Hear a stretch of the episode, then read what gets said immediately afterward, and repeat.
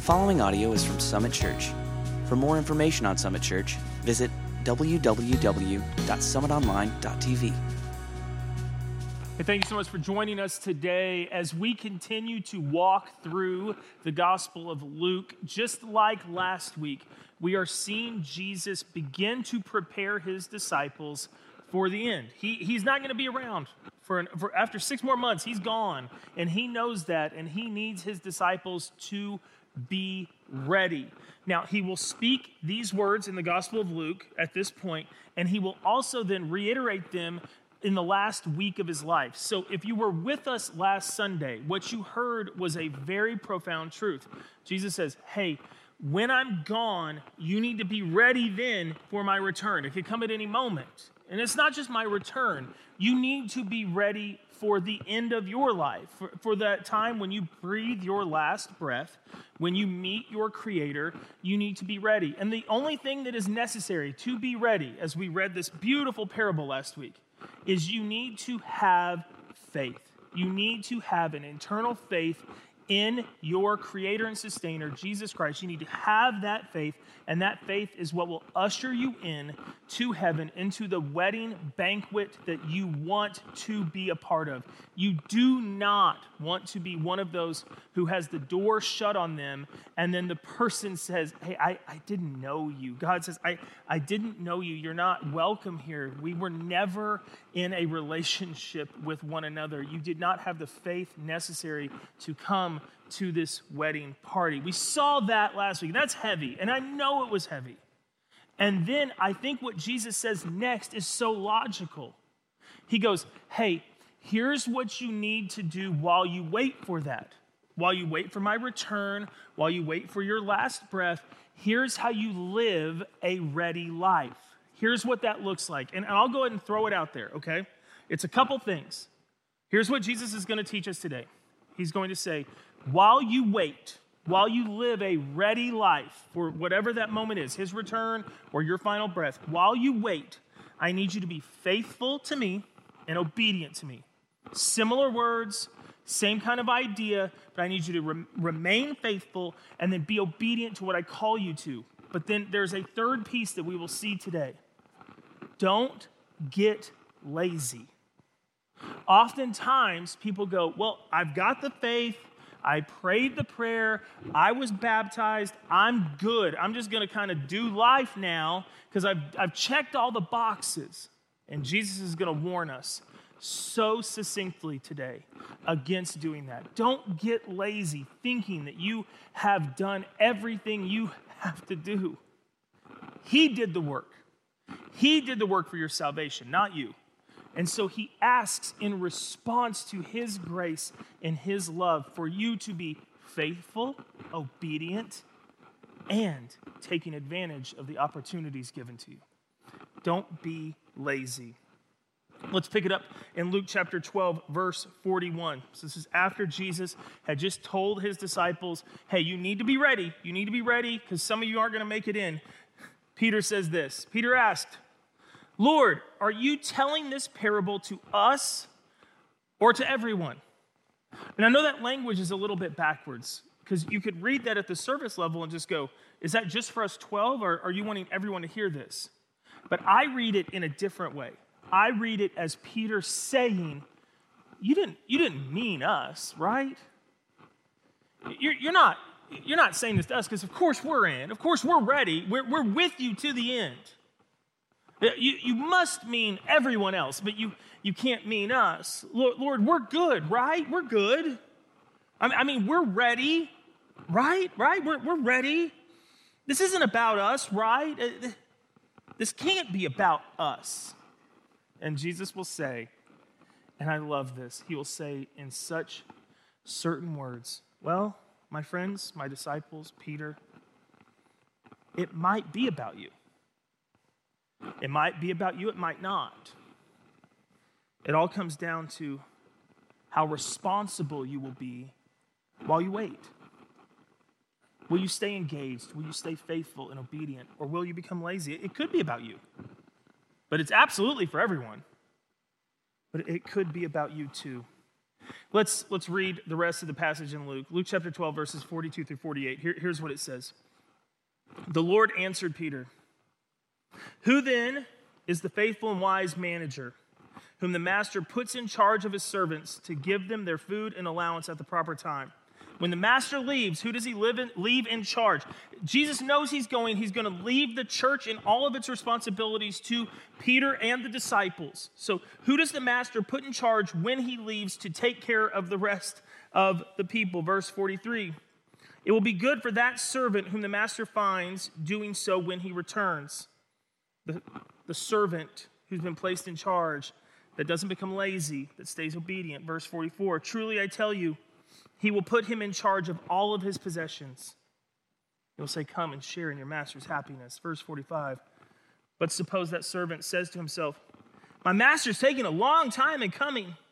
And he, and he then begins to beat the other servants, both the men and the women, and to eat and drink and to get drunk. He just begins to live a totally carnal life. What, what happens to that person? Verse 46 The master of that servant will come on a day when he does not expect him, and at an hour when he is not aware of. He will cut him to pieces and assign him a place with unbelievers. Incredibly harsh language there. But simply what Jesus is saying in a parable form is there will be punishment for that person, the one who does not remain faithful and obedient, the one who chooses to live their own life for their own pleasures and their own wills. Verse 47 the servant who knows the master's will and does not get ready or does not do what the master wants will be beaten with many blows. But the one who does not know and does things deserve, I'm sorry, but the one who does not know and does things deserving punishment will be beaten with fewer blows. So those who are in the know will be judged more harshly than those who didn't know. From everyone who has been given much, much will be demanded. And from the one who has been entrusted with much, much will be asked. That is an incredibly difficult passage to hear, to understand, to try to implement in our life. But the reality is, Jesus is speaking directly to his disciples right now and saying, I am going to leave everything in your charge. I am going to give you instructions on how to best continue my mission and to continue to further my kingdom. And I'm going to need you to diligently, day after day, to pursue my will for my kingdom, even in my absence. And I will come back. I will come back as the master at one point, and I hope to find you being faithful and obedient, not being obnoxious and self centered violent and sinful. I want to find you worthy of even more. And then at that point, I will give you the kingdom. I'll give you everything. And I'll tell you to come and share in my happiness. Come and share in my wonder and joy. And the passage we read last week out of Matthew chapter 25, we read the first few verses, just like in our Luke passage. The next verses in Matthew 25, I believe, encompass this Luke 12, 42 through 48 a little bit better. Okay, I said this last week, and we're not always going to go Luke and then straight to Matthew. That's not how that works.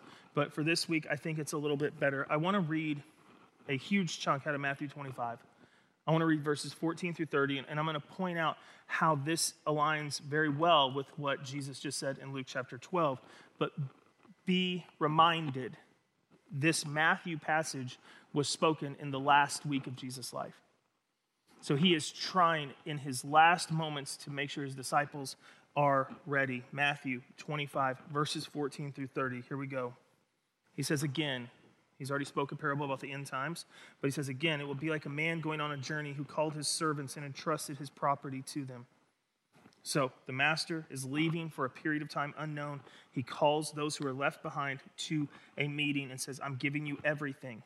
Verse 15. To one, he gave five talents of money. That's just a sum of money, a large sum of money. But to one, he gave five talents of money, to another, two talents, and to another, one talent, each according to his ability. Notice how the talents were divided up. It's based on ability, based on God given talent. Then he went on his journey. He left. Verse 16 The man who had received the five talents went at once and put his money to work and gained five more. So also the one with the two talents gained two more. They both doubled their initial earnings, they doubled them. But the man who had received the one talent went off, dug a hole in the ground, and hid his master's money after a long time. We have no idea how long it is. This is talking about how long Jesus will tarry in heaven. So, after a long time, the master of those servants returned to settle accounts with them. The man who had received five talents brought the other five. Master, he said, You entrusted me with five talents. See, I've gained you five more. His master replied, Well done, good and faithful servant. You have been faithful with the few things I've given you. I will put you in charge of many more things. Okay? That's what you get. We see that in Luke chapter 12, verse 48. Those who are faithful, much more will be asked. Okay, so we see the parallel there. He says, Come and share in your master's happiness. Verse 22 The man with two talents also came master. He said, You entrust me with two talents. See, I've gained you two more. His master replied, Well done, good and faithful servant. You've been faithful with a few things. I will put you in charge of many things. Come and share in your master's happiness. Notice that one had 10 and one had four, and yet the reward was the same. The reward was the same. Verse 24 The man who had received the one talent came. Master, he said, I knew that you are a hard man, harvesting where you've not sown and gathering where you've not scattered seed. So I was afraid, and I went out and I hid your talent in the ground. And I waited and I guarded it. See, here it is. Here's what belongs to you. I've still got it. I protected it. I sat on it. I nurtured it. Here it is. His master replied, verse 26 You wicked, lazy servant. Underline that. So you knew that I harvest where I have not sown and gather where I have not scattered seed. Well, then you should have at least put my money on deposit with the bankers so that when I return, I would have received it back with interest. Take the talent from him and give it to the one who has 10 talents. For those who are faithful with much, much more will be given. Verse 29 For everyone who has been given more, who, for everyone who has will be given more, and he will have an abundance. Whoever does not have, even what he has, will be taken from him. And throw that worthless servant outside into the darkness where, they will be, where there will be weeping and gnashing of teeth. The cutting to pieces in Luke chapter 12, verse 46, is now changed to weeping and gnashing of teeth. But the image is still the same. What we do while we wait matters. You can be ready. But the Master, Jesus, he asks that each of us use the God given abilities that we have to further his kingdom while he's gone. He seeds that with these talents, whatever these talents are. He seeds it with those, but then he expects a return. And so, first, we need to figure out from Matthew 25 what a talent is. Whatever they are, they belong to God because He's the master and He gives them out. They're given according to our ability, and they're to be used to further the kingdom of God. We also know that the master's pleasure does not depend on the amount of talent that you have, just whether or not you're obedient with the talents that you do have. And finally, if you're obedient with the talent you're given, you get more. You get more of whatever these talents are. If you use it poorly, if you bury it, you lose it. It's taken from you. I think, in light of all that, a talent in this parable is a kingdom opportunity.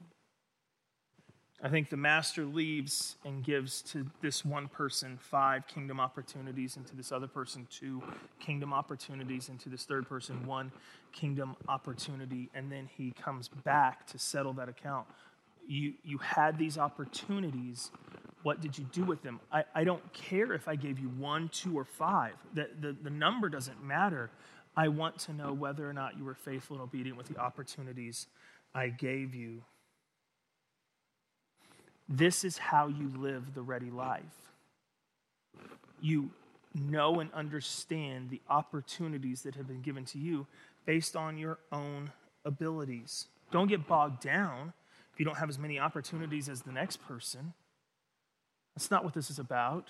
You might be going, well, Todd, you're a pastor. You have far more opportunities than I do to do kingdom work. That's not even close to true. It's not based on your profession, it's based on your abilities. It's based on what God gifted you to do that I could never do. You may have far more opportunities because you're far more gifted than I am. And I have to be okay with that because God has seen it in his infinite wisdom to give you those abilities so that he might then hand you those opportunities. And here's what I love about God He goes, Now, what will you do with them? Will you be faithful and obedient, or will you be lazy? Paul, who authored a lot of the New Testament, he got thrown in prison a couple times. He probably didn't look at that as the most wonderful life that could be lived, but he saw in prison opportunities to convert the guards, to write most of the New Testament. He had the ability to do that, and regardless of his circumstance, he chose to be faithful and obedient. And right now, church, you all have opportunities. You have a context that you live in, whether that's family, friends, work, school, neighbors. There's a context of community around you. And I promise you, within that context of community, there are opportunities. God has placed you where you are right now for a purpose. Will you be faithful and obedient to the opportunities that your community context provides? You have a voice. We all have a voice. And the coolest thing about the time that we live in right now is your voice doesn't have to literally just be your spoken word. The opportunity to use multiple platforms to get your voice out to literally millions of people, that has not existed really up until this point. But you have a voice. You can choose to use that voice to build up, to encourage, to proclaim the gospel, or you can choose to use that vo- voice to argue pettiness to tear down, to destroy. You have the opportunity, but when the master returns to settle accounts, he'll go, How did you use your voice? And to some of you, will go, oh, I just, I know you gave me kingdom opportunities, but you know, I, I just kind of buried those. I set, I set those aside, and, and I chose to use my voice for things that mattered to me a little bit more. A really a great way of understanding maybe the opportunities that you've been given is to think about the person that you are sitting next to. And if you're alone right now, think of the person you last were with. What do you do better than that person? Eh, that's not prideful, but you can do something better than, than that person. What, what do you do better than most people? Do you currently have an opportunity to use that ability? That one thing that you do better than someone else, than most other people? Do you have an, an opportunity not to make money off that, but to advance the kingdom with that? If you're going, well, you know, I, I am I'm, I'm good in the kitchen. Like, how am I going to do that? How am I going to use that to advance the kingdom? There's a lot of people out in the world that need to be fed. I'm, I'm, I'm a stay at home mom. I'm good with kids. There's a lot of other kids out there that need to be helped. You don't have to sit on a stage and preach to be doing great things for the kingdom of God. You, you simply have to be using your God given talent and ability to further his kingdom. Are you currently doing what you know God has called you to do? You may be ready to be obedient. Or you may have grown lazy, thinking, I'm good with God. I'll just ride this one out until I die or until he comes. I'll just continue to bury my opportunities. Like I don't, I don't want to, I don't want to mess up. I don't want to fail. I'll, I'll, just, you know, when when he comes back, I'll be like, I, I know I could have done this cool ministry thing. I know I could have, but you know, I, I did my best. I, I tried. I, you know, I, I really did. I, I, I was totally with you, God. I, th- these opportunities, though, they just didn't really fit my schedule. They didn't fit my comfort. So, so here it is. I, I'll hand you that opportunity back. And I, I want you to make sure you see how the kingdom of God works. When God knows that you're not going to use that opportunity, He'll take that opportunity from you and He'll give it to the person that He knows will use it. That, that's what He's going to do. Because those who are proven faithful and obedient will be, be given more opportunities, more opportunities to glorify God, more opportunities to further His kingdom. That those will be given to them, and, and you, you will be left with no opportunity and all of that horrible punishment language. Now, Todd, are you saying that my salvation depends depends on my works, on what I do in this life? Are you saying that's how this plays out? No. No, I, I don't think so. But here's what I do know James says that faith without deeds is dead. And to claim that you have faith and not be able to support it with faithful obedience makes me think that maybe your faith has not transformed you. And that is not saving faith. So it has nothing to do with whether or not you've worked hard enough to earn heaven, because you can't work hard enough to earn heaven. It has nothing to do with that. It has everything to do with whether or not your faith has transformed you into a faithful and obedient servant. Or if your lack of faith has caused you to look at this life as your own smorgasbord where you fill your stomach and your desires with whatever you can. And that is not transformed, life giving, salvation filled faith. If you're wondering what your opportunities might be, you're like, well, that scares me. What, what, what, do I do? Well, it's quite possible that your opportunities exist right here within the church. You could serve. You could serve locally, globally. You could serve in a ministry, kids, youth, worship. We have all those. What do you do better than the person next to you? Can you build? Okay, I can't. So we have opportunities for you to go overseas and build. Can you sing? Go sing. Can you teach? Teach. And, and here's, my, here's my thing. A lot of people who feel like they can teach, and maybe you can teach way better than I can, but you go, unless I mean, I don't have an opportunity to teach from this platform. You know where you can teach? Third graders. You can go teach our third graders. And, and, and I'm not saying that to be rude. That's where I had to start. I didn't get here first. I started teaching in the elementary classroom. And if you can convince a third grader to listen to you, it is way easier to do this. There's opportunities for you right here. You can give. You work so you can meet the needs of others. You don't work so that you can build a bigger kingdom. You work hard every day so that you can take that income and meet the needs of others. When we show ourselves faithful with the little things, God gives us more opportunities. There's many of you listening today that want to change the world. Start with what you can do today and show God that you aren't just sitting around waiting that you're faithful and obedient with what you have today. I want Summit to be a congregation that runs so hard after your individual opportunities that as a whole we transform our communities. We can't just sit on the sidelines, church, and be fed day after day after day. We need to do something with that feeding, we need to put it into action. And whether you're a one talent person or a five talent person, just be faithful with the opportunities you have, and the Lord will give you more. But you have to choose today. You have to choose today will you advance God's kingdom? He's going to make sure that happens with or without you. Okay?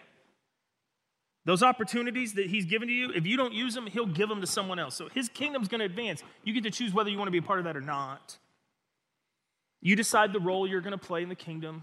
Are you the lazy servant or are you the faithful and obedient one? And please Please be the faithful and obedient one. The way you respond today, let, let us know what you've been called to do. There's a good chance that you can share with us your gifts and abilities, and we can connect you right here to Summit Church in a way to use that gift and ability. Or if we can't connect you right here, we can connect you with a local partner or organization where your gift and ability will be used to fulfill your God given opportunities, to no longer just sit and bury them going, I don't see a way. I don't know if I want to. You can go to summitonline.tv forward slash prayer. And we would love to pray with you about anything, but I would also love to know what you feel like God is calling you to do. And I feel like that's kind of part of my role is to help connect people to their God given gifts and talents, provide ways for them to serve, to be obedient. When Jesus says, Are you ready? He first wants to know, Are you ready in your heart? Are you full of faith? Do you trust and obey Him? And then He says, Now I want you to learn how to live ready, faithful and obedient with the opportunities that you've been given today by Him to advance His kingdom. And I pray that we as a church will be people who are ready, who are faithful and obedient.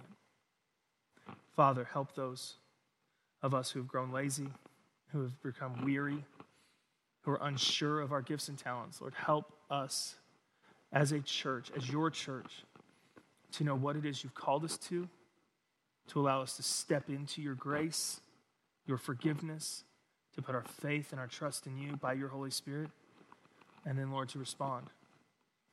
To respond to the need, to respond to the call. We love you. We thank you for all that you've done. May we honor you with our lives in response to all that you've done. It's in your name we pray. Amen.